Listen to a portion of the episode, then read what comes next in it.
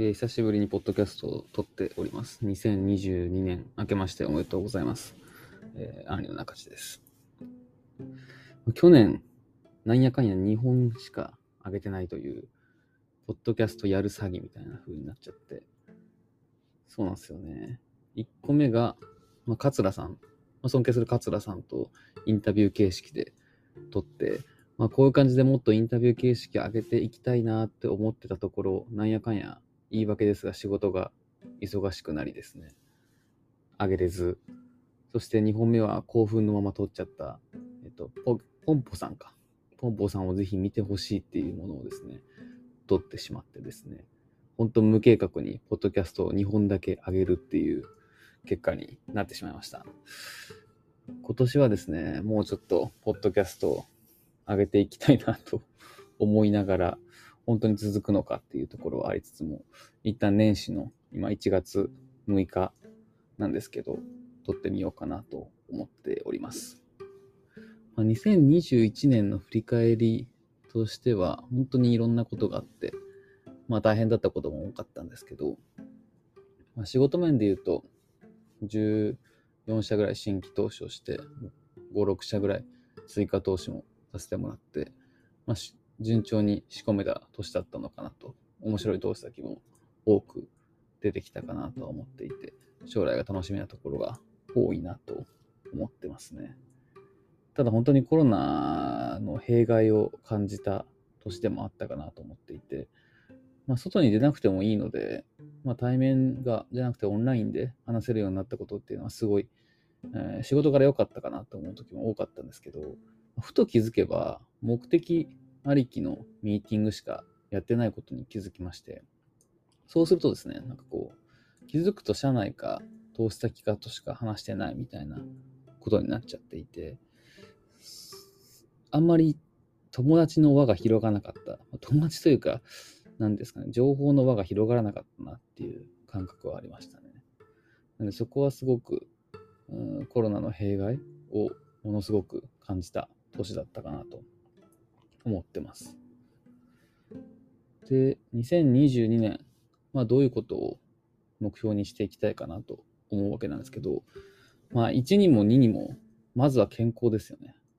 本当に心身の健康、それが一番大事ってさんじゅっさいになって改めて思いましたね。こういろいろ頑張ったりすることは否定しないし、あのスタートアップである以上働くことが長期化することもあるかとは思うんですけど、でも何よりもうーん改めて思うのはやり続けること、長くやることっていうのが一番大事だなと思っていて、で長くやるために何が大事かっていうと、心身の健康っていうのが一番大事だなと思ってます。なんか最近も体調が若干悪くなったりとか、本当に去年とかも胃が全然悪くなって、結局何の病気でもなかった、ストレスだったんですけど、あの病院とかに行ったりとかしていて、こうちゃんと気をつけないと、あの特に、まあ、まだ世間一般で言うと若いって言うんですけど、若いって言ってもさんじゅっさいなんで、うん、ちゃんと健康に気を使っていこうっていうのが一番の目標かなと思ってます。でそれ以外で言うと、まあ、あもう一つとしては、まあ、先ほどの話につながるんですけど、まあ、緩いつながりみたいなところを意図的に作っていきたいなと思っていて、それこそ去年の暮れにオミクロンが出る前ぐらいに本当に人数が少なくなっていた時に、えー、新規の投資先を少し集めたりとかして飲み会をあの感染対策を気をつけながらやった時にですね、こうアジェンダなありきとないミーティング、まあ、いわゆる飲み会なんですけど、でもその中でこう先輩起業家と今投資起業したばっかりの起業家みたいなところの交流が多くできて、すごい、うーん、なんていうんですかね、経営者同士でしか話せない話も自分はあるだろうなと思っているので、なんかそういったところがうまくうーんつなげれたかなっていう感覚があって、そういうような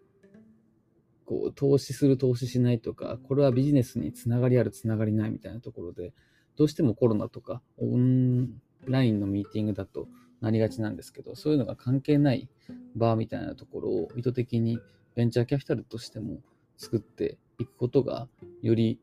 起業家の成長であり投資先の成長でありみたいなところにつながるのかもしれないなってことは実感しまして、まあ、そういうふうな緩いつながりみたいなところをですね、意図的に作る動き方っていうのは今後もしていきたいなと思ってます。で、もう一つは、これどうやろうかすごい考えてるんですけど、ひたすらスタートアップにおいて採用っていうのがどこの投資先もテーマになってきていて、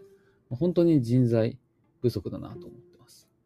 で、一方、このベンチャーキャピタルの投資の金額とかは上がり始めているので、給与も本当にごねんまえとか自分がこの業界に入った時よりかだいぶ上がっている感覚もありまして、そうすると何をしないといけないかって時に考えるときに、スタートアップの企業にいる人をスタートアップで取り合うっていうのはまあ大事なんですけど、ちょっともったいないなと思っていて、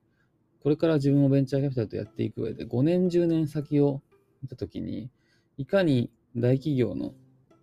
大企業に今いる人をどうこのスタートアップのまあ、村社会というかスタートアップの業界に連れてくることっていうのが大事だなと思っていて、 そ, そうやってこう人材流動性がそういった大きなところに就職してきた人たちがどんどんどんどんスタートアップに来ることによって、その知識を持ってまた大企業に転職して戻ってもいいと思いますし、その中から起業する人が出てくるのもいいと思うし、その中からもっと違うスタートアップに行く人も出てくるのかなと思っていて、そのファーストステップというか、なんかそれを踏み出す人が多くなればなるほど、あの日本っていう国自体も実は良くなるんじゃないかなと思っていて、まああの真っ先ではあるんですけど、ユートラストっていう投資先もありますし、やっぱりここの人材の流動性をいかに上げれるかっていうのは、自分自身この最初に就職した会社が Google っていう、まあ大企業にしては、まあ、スタートアップの色が強いですけども、それでもやっぱり大企業、会社の大企業にいてっていうところも新卒のキャリアの始まりだったので、最初からスタートアップ万歳ってわけでは僕はなくて、その選択肢をする理由もわかりますし、そこにいる意味というか、そこにいるメリットもわかるんですけど、それでもやっぱりこう超長期的なことを考えたときに、もっともっと人材の流動性を上げていかないといけないんじゃないかなと思っていて、そういう意味においてスタートアップにもっと目を向けれるような、起業というか転職ですね、転職支援みたいなところを、うん、転職支援なのかな、なんかそういうのをやっていきたいなと思っていて、まあ、ポッドキャストでそういう大企業から転職してきた人を取材したりとか、まあメディアに書いたりとかかもしれないんですけど、ちょっと全然まだあの企画は練り切れてないんですけど、そういった動きをしていきたいなとは思ってますね。それが長期的に日本のためにもなるかなとは思ったりしました。まあ大それたこと言うと。で、最後に個人的に今年はもっともっと本を読む時間を作りたいなと思うし、もっとこう新しいものとかエッジーなものに触れ、触れ続けるような期間にしたいなと思ってますね。まあ、例えば昨今の ウェブスリー の流れだったりみたいなところっていうのは前々からあのずっと起こってきたことなんですけど、それをウォッチしずっとしきれてなかったっていうのは反省だなとは思いますし、そうやって変化が激しい時代に今は本当に突入してるし、もともと自分がやっぱりこの仕事をしている理由でもあるんですけど、最終自分のコアってやっぱ知的好奇心だなみたいなことは改めて感じたいちねん、去年だったので、そこがやはり自分の生きてる理由でもあるし、なんだろうな、この仕事をしている理由でも根幹ではあるなと思うので、そういった知的好奇心であり、知りたいっていう欲に対してもっと貪欲に本を読んだり、記事を読んだり、まあ、もしくはこう最近始めたメルガマ、メルマガみたいなところのアウトプットを通じて学ぶ機会を作ったりみたいなところをもっともっとやっていきたいなとは思ってますね。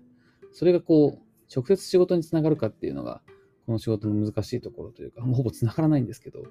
ただそうやって自分のインプットとかこう意図的に未来に生きるみたいな行動をしとかないと、どんどんどんどん自分が古い人間になっていく気がしていて、特に若いわけでもないので、もうあまあまあ、あの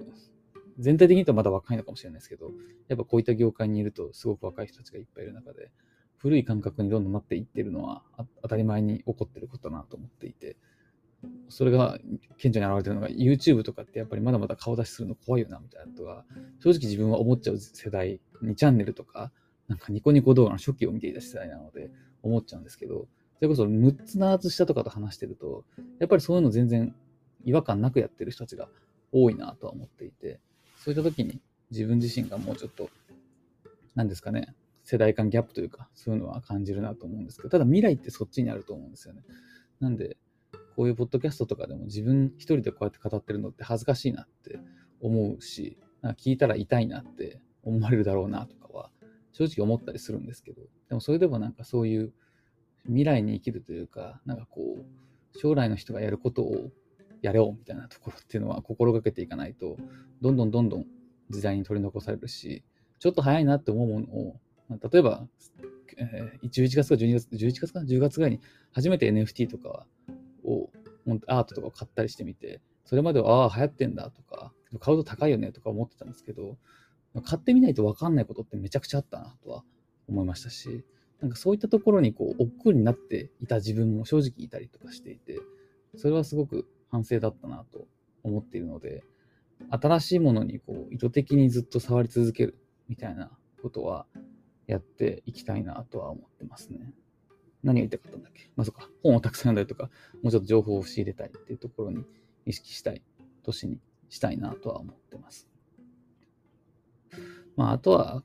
このポッドキャストが続くかは正直全然わかんないんですけど、